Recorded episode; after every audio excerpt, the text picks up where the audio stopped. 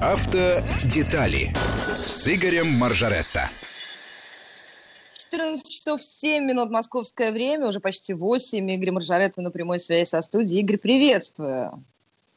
Игорь. Привет, привет всем. Всех с праздником. Есть у нас связь с Игорем, да праздником, Игорь. И э, я хочу рассказать нашим слушателям, что даже несмотря на то, что мы с Игорем на удаленке, э, мы принимаем ваши сообщения 553320 и плюс 7 903 170 6363. И, Игорь, я предлагаю нашим слушателям э, вспомнить, как это было в их жизни.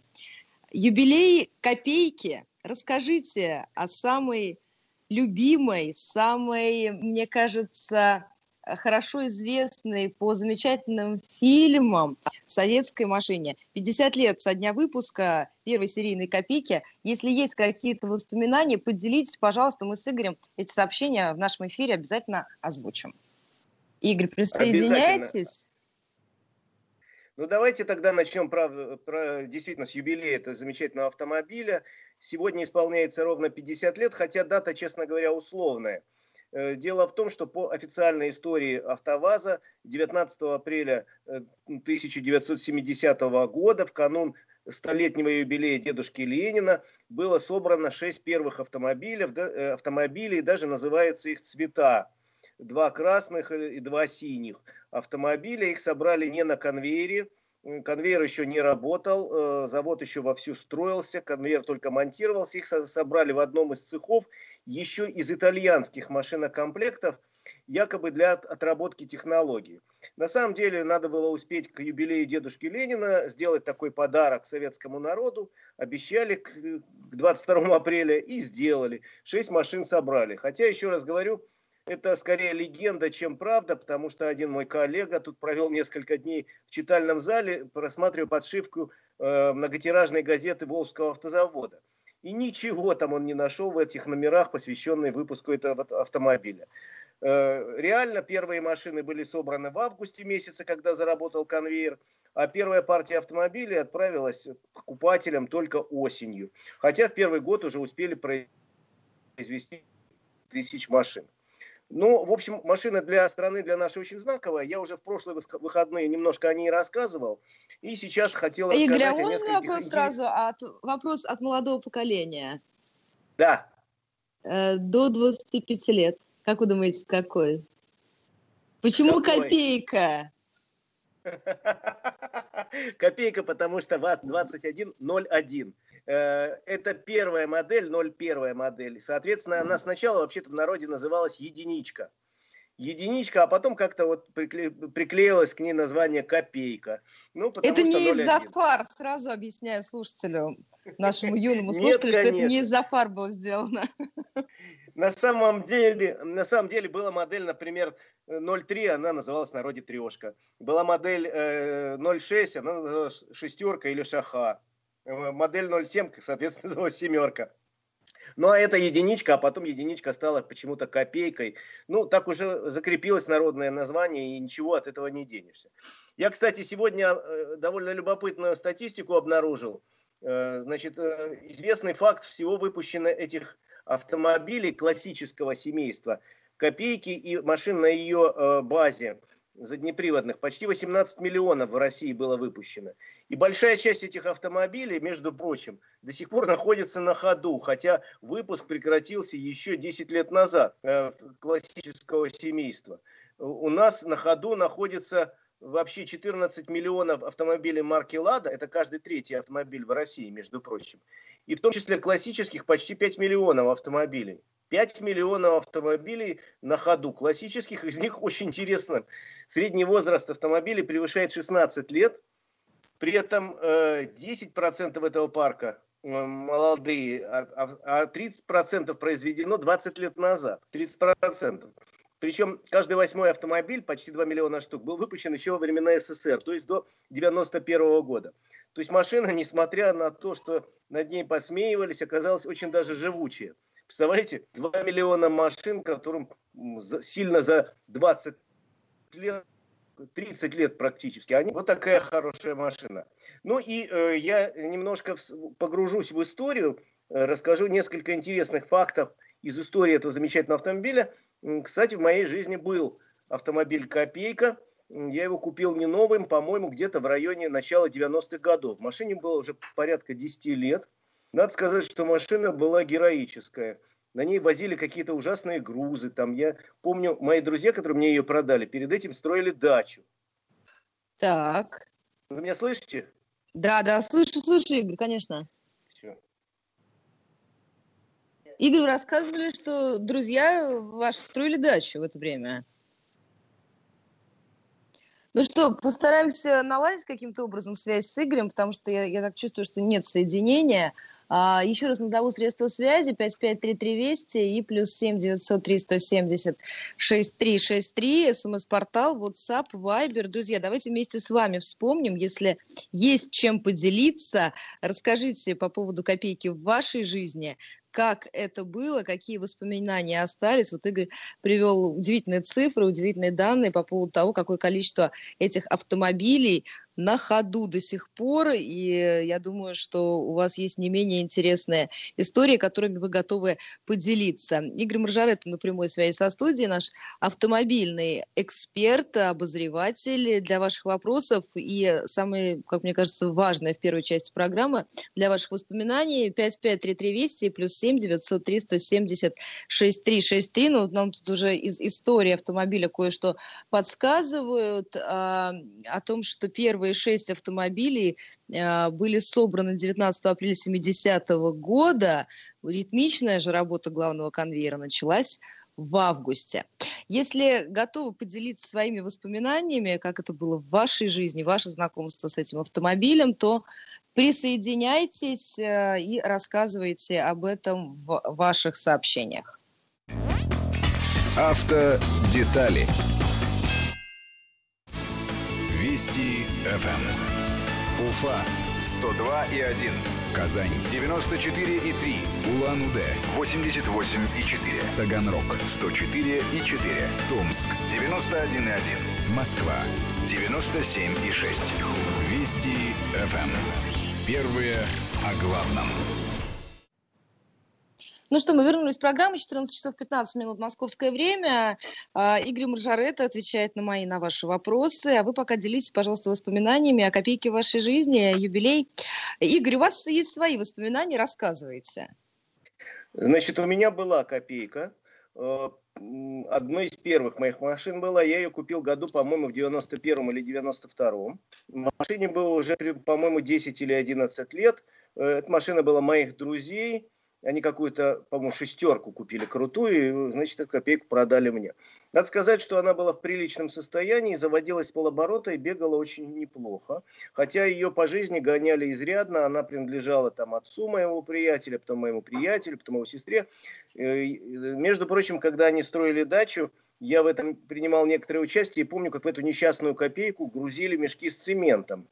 Э, примерно 10 мешков по 50 килограмм загружали, сняв заднее сиденье, и ничего, машина по разбитой дороге радостно скакала, возила этот цемент, возила стройматериалы, и ничего. Я примерно год на ней ездил, и она мне очень всем нравилась, ну, исключением того, что она была очень старая и не пафосная. Э, потом у меня был ВАЗ-2104, у меня был ВАЗ-2107. Самый печальный опыт владения новым ВАЗ-2107, потому что он у меня рассыпался просто на глазах. Хотя машина была экспортная, купленная новой, но уже качество было настолько отвратительное, что, в общем, я с ней не, не дружил. И избавился от нее там довольно быстро. Но, в принципе, вот мой личный опыт общения с автомобилями Волжского автозавода, классического семейства, очень приятный. Ну, может быть, потому что я тогда был моложе, выше, кудрявее, значительно и голубоглазее. Игорь, а вы согласны с тем, что а, сначала была единичка, а потом уже в конце 80-х стала копейкой, потому что модель перестала считаться престижной?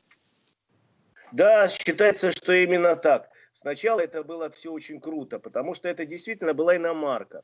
Это действительно бывший Fiat 124, между прочим, признанный лучшим автомобилем года в Европе в 1967 году. Это реально была очень передовая модель на свое время. И, между прочим, мало того, что в СССР продавалась на ура, в очередь надо было стоять много лет, ее из-за границы с большим удовольствием покупали, причем во многих странах мира, включая э, Великобританию, э, выпускалась такая машина и с правым рулем для Великобритании.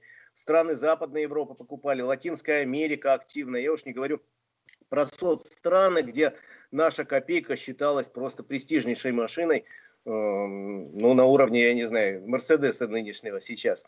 Поэтому, в принципе, э, раньше была уважительная единичка, потом немножко пренебрежительная копейка, но в любом случае, если вот спросить любого человека, там, моего поколения, или чуть старше, или чуть младше, все они с умилением вспомнят свои первые копейки, а у кого-то было там двушка, там у кого-то была трешка. Это было действительно очень круто, престижно иметь такой современный европейский автомобиль, потому что это был вообще для Советского Союза такой рывок в, в будущее, ну, такого рывка в промышленном смысле Россия, Советский Союз больше в 70-е годы не знал.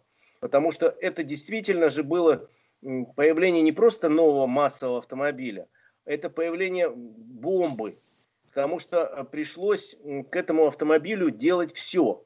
Э, он, он же сделан был по западным технологиям, и вдруг выяснилось, что вот мы запустим этот автомобиль в производство, а пластмассы у нас нет современной, значит, значит пришлось значит, осваивать производство современных пластмасс. А шин мы не делали в стране современных, пришлось осваивать шинное производство. Там, а резинотехнических изделий тоже осваивать производство. А современные бензины, до этого Э, даже сети АЗС в современном понятии не было, были одиночные для таких, э, ну, для э, государственных нужд, что называется, личного транспорта практически не было. Пришлось строить сеть автозаправочных станций, заниматься производством современного бензина, потому что до этого был какой-то 66-й, что ли, я не помню даже цифр этих. А тут надо было сразу рвануть, 76-й бензин нужен был как минимум. Пришлось э, придумывать, в общем, очень многое. А сервисы появились только с появлением «Жигулей». Э, и кроме сервисов появилось еще очень много чего интересного. То есть э, вообще страна как в космос полетела. Игорь, тут наши слушатели вспоминают милицейскую копейку. Их было много, пишут нам. Конечно, их было много. Более того, были вообще машины сумасшедшие. Есть Э, до сих пор сохранились, наверное, образцы машины с роторно-поршневым двигателем. Машины с роторно-поршневым двигателем вообще делали две компании в мире, Mazda и АвтоВАЗ. Это такой перспективный двигатель, он не, не очень надежный, но ужасно мощный. И их ставили как раз роторно-поршневые двигатели, на, первые ставили на милицейские копейки и копейки для спецслужб. Автомобиль внешне был обычным, но мог разогнаться Э, до каких-то чудовищных скоростей, и мощность его возрастала в два раза, по-моему. То есть это было ого-го, какая машина. Э, я э, несколько мифов хотел рассказать про них, связанных именно с копейкой. Значит, миф номер один – говорят, что э, некоторые люди, вот я сегодня даже сюжет по одному из каналов видел, что на самом деле, что разбирали несколько вариантов автомобиля, и Opel мог стать копейкой, и Citroёn, и Ford, и еще какие-то мы называли, но это все не совсем так. Дело в том, что у нас для НАМИ действительно закупали автомобили все серийные из этого класса. Примерно 10 машин было закуплено, но это не значит, что собирались производить какие-то другие машины, кроме э, Fiat 124. Э, эти машины закупали для того, чтобы плюсы и минусы э, лучше понять этого автомобиля, во-первых. А во-вторых, ну, наши традиционно всегда закупали для НАМИ иностранные модели э, и какие-то изучали технологии. Некоторые, э, мягко говоря, перенимали технологии. Э, поэтому никаких серьезных других конкурентов, кроме Fiat 124, не было. А почему именно Fiat 124? Ну, потому что Италия – у, у Италии были очень хорошие экономические контакты в этот момент с Советским Союзом в 60-е годы. Э, очень хорошие отношения. В том числе э, очень сильные отношения были у Коммунистической партии Советского Союза с Коммунистической партией Италии. Более того, когда в 1964 году в Советском Союзе умер глава Коммунистической партии Италии Пальмира Тольятти, он умер во время отдыха в Советском Союзе, его повезли хоронить в Италию, повез его хоронить э, Леонид Ильич Брежнев, между прочим, который тогда не был главой государства. Главой государства был Хрущева. Хоронить поехал Брежнев, и у него там уже были какие-то очень интересные контакты. Плюс в, в, по имени Пальмира Тольятти назвали город Ставрополь на Волге. Вот так получилось, что в России появился город с итальянским названием. Э, в Италии в это время э, в промышленности был большой, большие проблемы, забастовки были, и итальянской промышленности очень нужен был серьезный контракт с какой-нибудь страной. А тут советские готовы купить завод с технологиями, с моделями. Контракт, э, по-моему, был на 4 миллиарда долларов. По тем временам это фантастические деньги. И, конечно, итальянцы за этот контракт ухватились руками и ногами. Более того, наши их активно очень подталкивали к этому контракту самым разным, э, очень правильными и неправильными способами. Например, говорят, что э, специально обученные люди работали с итальянскими профсоюзами, чтобы они нажимали на своих работодателей, типа, вот мы хотим с русскими. Причем э, нажимали мягко и не очень мягко, ну, например, путем организации дополнительных забастовок. Плюс организовывались сливы в западной печати периодически, а вроде как русские ведут переговоры с Рено. Нет, они ведут переговоры с Пежо. Э, чтобы итальянцы все время были, что называется, в возбуждении и э, не придумывали новых каких-то э, условий. Наоборот, пошли на снижение цен. В общем, таким образом образовался у нас надежный друг Фиат. У Фиата была модель, которая очень хорошо во всем мире была признана, 124-й Фиат. И вот эта модель, собственно, и стала базой для создания нашей копейки. Хотя точной копией копейки она, конечно, не является. Внешне и... они очень похожи. Игорь, еще спрашивают вас, откуда пошло название «Жигули», тогда тоже расскажите. Расскажу, конечно. Это первый и единственный случай в Советском Союзе, когда название э, было придумано народом. Э, Был завод... всесоюзный конкурс. Да, завод еще строился, журнал «За рулем» э, объявил конкурс всесоюзный на лучшее название. Пришло более 50 тысяч писем. С, было отобрано примерно полторы тысячи самых разных названий, часть из которых было хорошие, там типа, ну там, э, Волжанка, или фиалка. Фиалка это потому что фиат. Вот. Много самых сокол там было названий. Много было названий таких патриотических, ура, патриотических, потому что автомобиль же, я говорю, должны были выпустить к столетию со дня рождения дедушки Ленина. И, например, предлагали назвать там ВИЛ-100, Владимир Ильич Ленин, или Ленинец, или Мемориал, или Юбилей. Э, но на самом деле, э, в конце концов, было отобрано, по-моему, пять названий, Э, самых таких приличных. И эти названия были действительно человеческие, что называется. Но, значит, я смотрю, Волжанка, мечта, дружба, Жигули и Лада. Пятерка лидеров. Волжанка, мечта, дружба, Жигули и Лада, да. И больше всего голосов набрал название Лада. То есть машина изначально должна была называться вообще-то Лада, но в результаты конкурса вмешался Э, на тот момент первый секретарь Куйбышевского обкома КПСС, э, потому что э, Самара называлась Куйбышева, область Самарская, Куйбышевская. И вот первый секретарь обкома вмешался и сказал, нет, я считаю, что надо будет Жигули, потому что Жигулевские горы – это наш такой паспорт, это наша вот визитная карточка, пусть будет Жигули. И автомобиль назвали «Жигули», хотя в конкурсе победило слово «Лада». Но потом э, «Жигули» прижились только на внутреннем рынке, потому что на внешний рынок это название забраковали. Оно очень похоже на слово «жигало» в итальянском и французском языке, которое считается ругательным. Звучит не очень хорошо, да. Да, это слово ругательное, я прошу его ко мне не применять. Абсолютно точно. И на экспорт автомобиль шел уже э, с названием «Лада» изначально, а на внутреннем рынке «Жигули». Потом, значит, когда перешли к, выход, к выводу э, переднеприводных, э, к выпуску переднеприводных машин перешли, от названия «Жигули» решили отказаться и оставили его только за машинами, которые с задним приводом, то, что у нас в народе называется классика. Ну, а сейчас все автомобили, которые выпускают на Волжском автозаводе, они традиционно называются «Лада», носят собственные имена – но э, вот слово «Жигули» а мы еще употребляем, но по отношению, как правило, старым машинам, произведенным еще в советское время. Игорь, Хотя даю слово, хорош... нашим слушателям. Просто не могу это сделать. Очень много сообщений. Спасибо вам большое за такую активность. Дмитрий из Латвии пишет. Здравствуйте. Копейка мой первый автомобиль купил за 500 марок в 96 году в Финляндии. Прошел на ней 18 тысяч. Была свадебной машиной. Интересно, спрашивает вас Александр Игорь, производит ли копейку где-нибудь сейчас, например, в Египте? Нет, сейчас не производят, хотя автомобиль производили в очень большом количестве стран. Собственно, наш автомобиль продавали по всему миру, производили, кроме Советского Союза, еще действительно в Египте и в Южной Америке. Кроме того, машина оказалась настолько удачной, что Fiat продал еще лицензии нескольким странам. И там выпускали этот автомобиль Fiat 124 под разными названиями. Причем э, выпускали в Польше под названием польский Fiat, э, выпускали в, это, в Испании, он назывался Seat.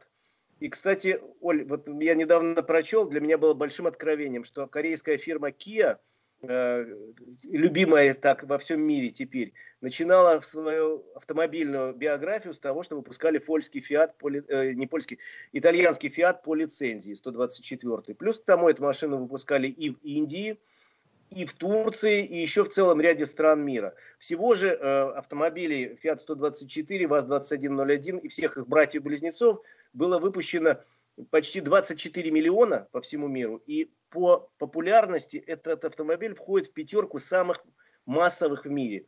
Вот пять самых массовых в мире автомобилей, в числе их и наш ВАЗ-2101. У нас минутка буквально до новостей, несколько сообщений прочитаю. У меня была копейка 78 года. Это, на, а, а, это авто герои, надо поставить памятник.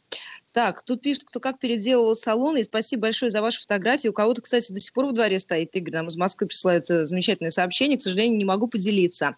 У нас была копейка с 89 по 95. На ней отец учил водить машину, менять колодки. Остались самые теплые воспоминания. И спрашивают у вас, я смотрю из Санкт-Петербурга, из Москвы, и э, хотят, в общем-то, э, объяснить, рассказать нам с вами, Игорь, что копейка на экспорт и копейка для своих – это две разные копейки. Я об этом расскажу еще. Ну что, друзья, сейчас должны будем прерваться. Новости середины часа впереди, сразу после. Вернемся. Я вот смотрю, некоторые права получили совсем недавно и пишут нам о том, что очень жалею, что нет копейки. А очень хотелось бы на, начать водить именно на этой машине. Сразу после новостей продолжаем принимать ваши сообщения. И по поводу всех моментов, связанных с нашими новыми реалиями, мы обязательно тоже поговорим.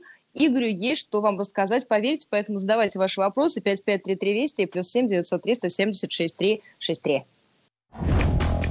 Автодетали с Игорем Маржаретто. Возвращаемся в программу. 14 часов 35 минут московское время. Для ваших вопросов, комментариев и воспоминаний, связанных с копейкой, который отмечает сегодня юбилей, 553320 плюс 7 903 170 6363. Игорь Маржарет, наш автомобильный эксперт на прямой связи со студией. Игорь, здесь замечательное сообщение из Нижегородской области. У меня две копейки стоят на учете. Сопротивляюсь из последних сил. Надеюсь привести в достойное состояние. Поддержите морально – для меня копейка не прошлое, а настоящее. Сам инженер-автомобилист наши намного лучше фиатов из-за хорошего металла и серьезных доработок. Да, действительно, автомобиль же дорабатывали для Советского Союза, и тот, что производили в России, отличался очень сильно от итальянского предка, потому что там был вообще другой двигатель. Там было более высокий кли, был более высокий клиренс на 3 сантиметра, другая подвеска, потому что итальянская не выдерживала наших трясучих дорог. Э, там э, совершенно был там было дополнен, кстати, двигатель системой э, кривой стартер. Дело в том, что в Италии такого уже не было, а в Советском Союзе требование было. То есть, чтобы двигатель можно было принудительно запустить с помощью такой ручки, через бампер она так вставлялась, и с помощью здорового мужика крутишь э, эту ручку, она такая тугая, и запускаешь двигатель. В Италии, конечно, так уже не делали.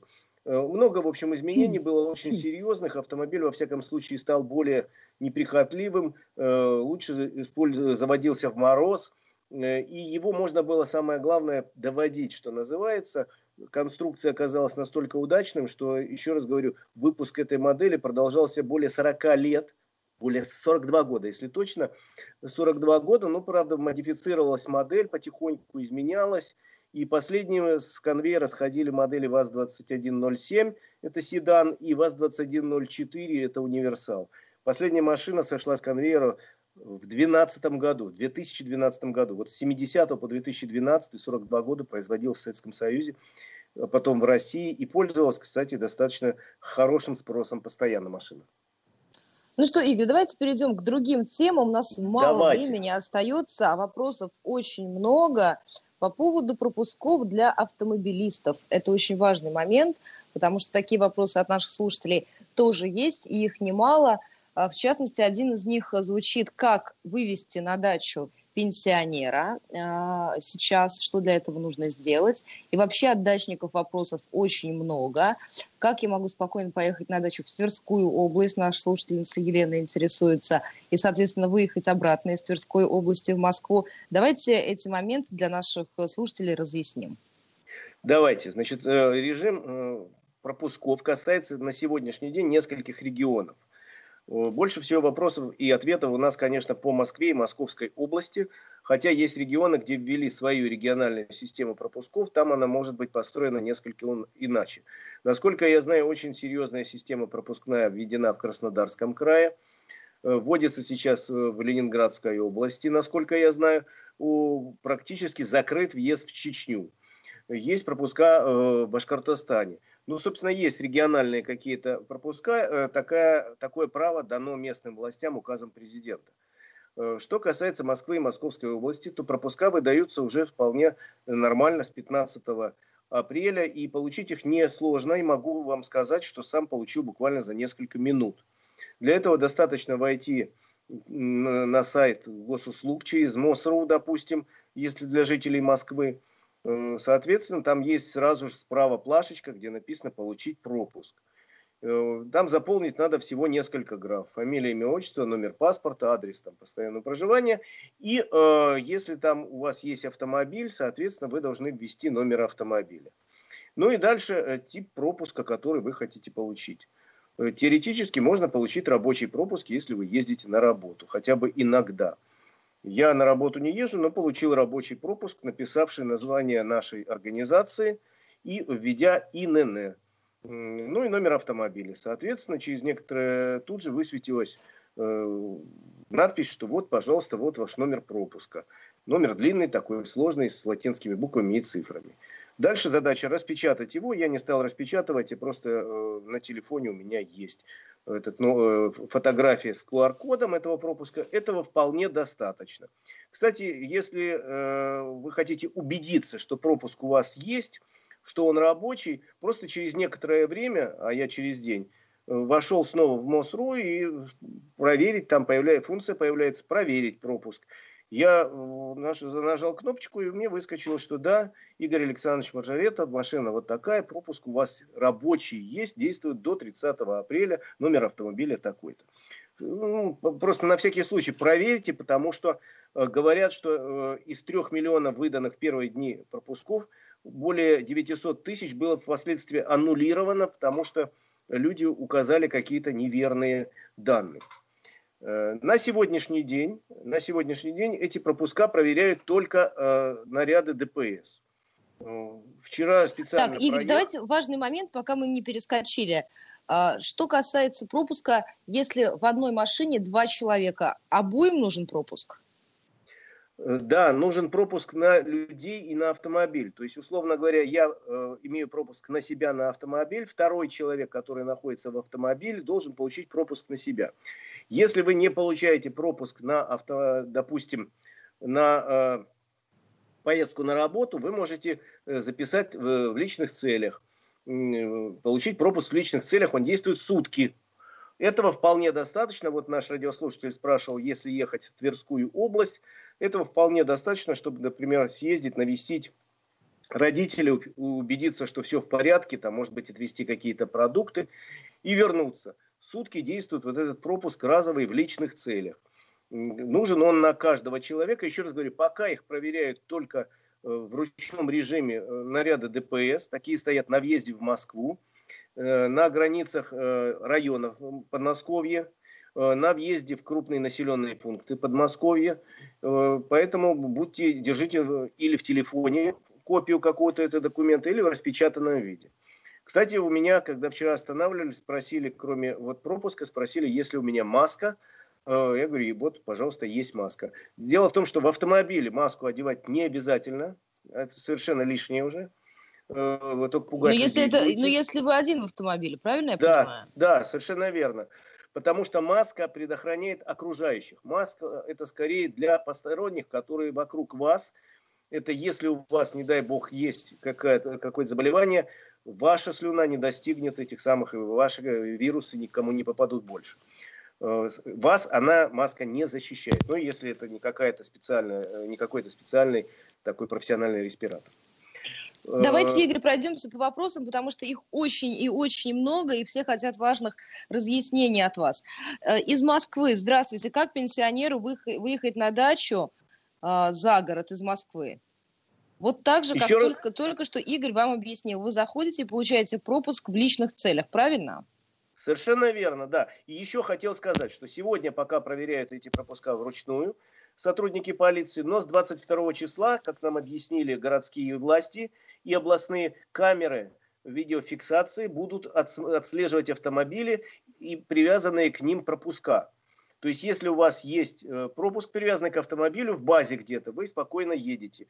И если у вас этого нету, то вам придет письмо счастья на 5000 рублей, э, чего вам не желаю. Или сидите дома, или получайте э, пропуск, если он вам действительно необходим.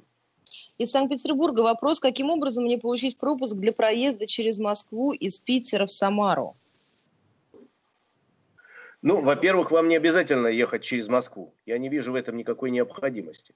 Можно объехать город, это сделать достаточно просто, объехав его через э, бетонки. У нас две бетонки позволяют объехать город по дальнему направлению. И я думаю, что для транзитных автомобилей, э, если вы не заезжаете в Москву и не заезжаете в густонаселенные места, никто никаких проблем не будет. Э, поэтому поезжайте спокойно, только в Москву не надо заезжать. Так, еще вопрос был из Ивановской области, давайте тоже озвучу. От Дениса. Могу ли я привести пассажиров в Красногорск из Иванова? Работаю в такси. Пропуск сделал. Пропуск до 30 числа. Автомобиль в пропуск добавил. Если у этого человека будет пропуск, он же тоже может попытаться получить его. Э, если у него будет пропуск, то, пожалуйста, никаких проблем нет. Но Есть что еще вопросы такси, от тех, Игорь, можно вот то, много что... сложных моментов, да, потому можно... что да, я готов.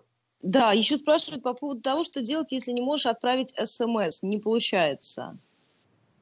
Есть телефон, по которому можно позвонить и э, по телефону сказать э, о том, что вам надо поехать, нужен пропуск. Я попытаюсь сейчас его найти, это не секрет. Э, но на самом деле, еще раз говорю, телефон такой есть. А давайте тогда по поводу такси, потому что такие вопросы тоже есть. Хотя до этого мы целый час обсуждали с экспертами, что делать а, э, что делать э, таксистам в этой ситуации. Я вот смотрю, и по Москве таксисты спрашивают. Давайте этот вопрос тоже разъясним по поводу перевозки пассажиров. Насколько я знаю, перевозка пассажиров, такси работает, конечно же, но э, есть э, тонкости, связанные именно с, с работой такси. Во-первых, сам автомобиль должен быть, э, иметь полный комплект документов разрешительных на работу в такси, ну и, соответственно, у него должны быть, э, у этого таксиста, это все документы готовы, все, все ну не не в бумажном виде, а в базе, все, автомобиль сертифицированный для работы в такси. Э, плюс должно быть и разрешение такое же, как и для любого человека, э, и для самого водителя такси, и для его автомобиля, чтобы в базе там не было никаких проблем. Ну и в-третьих, э, пока на сегодняшний день обязывает таксиста поинтересоваться у, у пассажира, есть ли у него пропуск.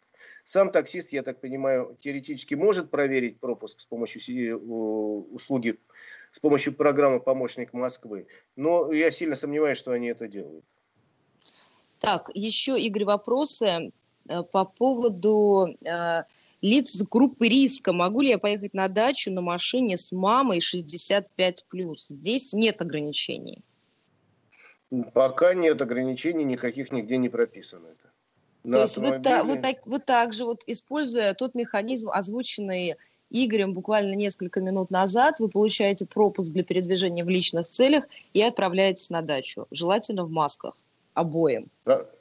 Конечно, если вы в автомобиле не в одиночестве, и у вас есть маски, безусловно, надо одеть маски, чтобы, э, не дай бог, э, особенно если человек действительно в группе риска, не молодой, ну, давайте лишнему э, риску не подвергать. А, средства связи 553320 плюс 7 903 176 363. Если есть возможность, то, пожалуйста, сделайте ваши сообщения максимально короткими, потому что иначе очень и очень неудобно и мне их озвучивать, и в них э, разбираться. Поэтому, если есть такая возможность, в одно сообщение, пожалуйста, тоже уместите. Это облегчает нам с Игорем нашу работу. А, и есть у нас почти 10 минут для того, чтобы на ряд ваших вопросов, э, уважаемые радиослушатели, ответить. Ну, кстати, нас еще возвращают слушатели в замечательные воспоминания. Из Липецкой области пришло чудесное сообщение от Александра. Дедушка выиграл вас в лотерее. С теплом вспоминаем этот автомобиль. А, так, если автомобиль в пропуск добавил, дальше уже никаких проблем не будет и никакие письма счастья не придут. Я надеюсь, что так. Хотя э, по опыту могу сказать, что минимальный процент брака все-таки существует. Ну, так же, как иногда бывает и штрафные квитанции, которые прилетают вам, а, не имеющие, э, хотя факта правонарушения не было. Наверное, будут какие-то случаи и сбоев, но на самом деле, если у вас есть этот пропуск, реально вам пришло письмо счастья, у вас есть все возможности юридически опротестовать. Вот у меня есть пропуск, почему мне прислали. Э, я думаю, штраф будет отменен.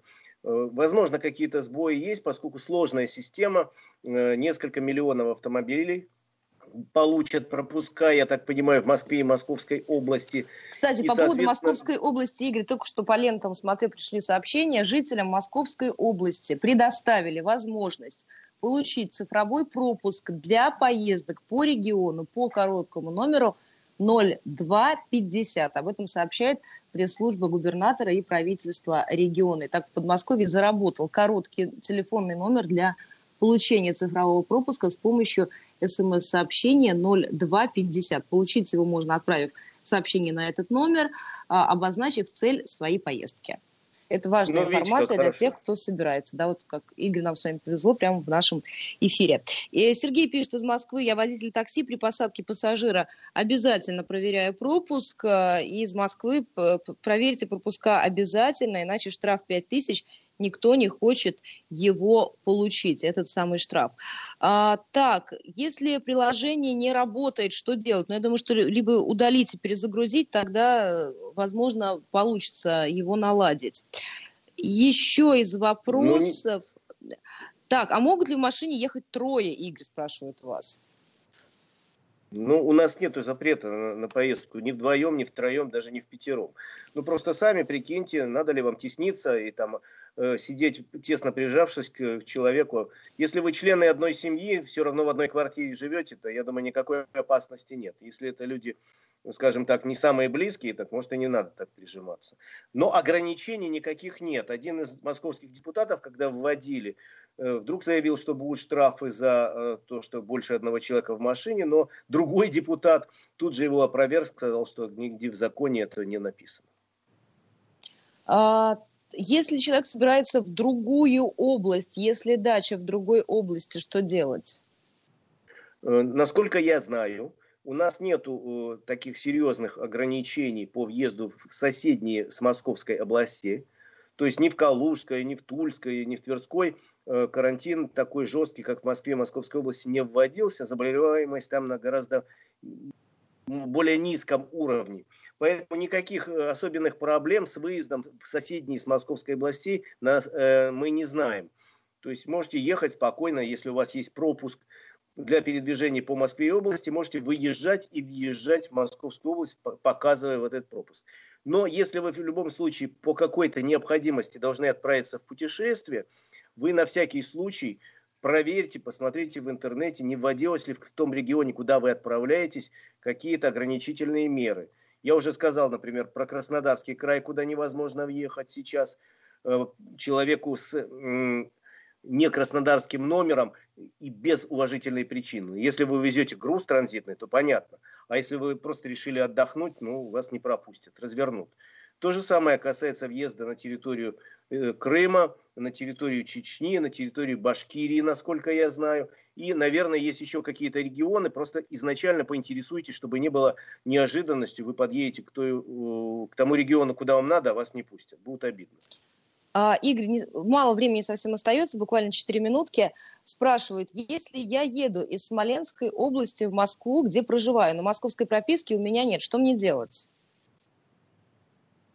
Во всяком случае, э, такие ситуации часто бывают. Сказали, что для этого э, нужно любой документ достаточный, что вы все-таки проживаете в Москве. Это может быть договор аренды квартиры, которую вы арендуете, допустим. Это самый простой вариант. Э, может быть какое-то служебное удостоверение, что вы работаете в Москве. То есть, в принципе, сейчас у нас достаточно такое сложное время, и власти гуманно относятся к тому, что человеку не хватает какой-то бумажки с печатью. И я еще не говорил о том, что у нас вчера Э, президент подписал указ, согласно которому, например, срок действия водительского удостоверения, если оно закончилось, э, будет продлено автоматически до окончания, ну пока до 15 июля продлевается. А там, может быть, и дальше, может быть, и раньше, но вы имейте в виду, что не надо волноваться, если у вас, например, закончились права. Все понимают, что сложно получить новые.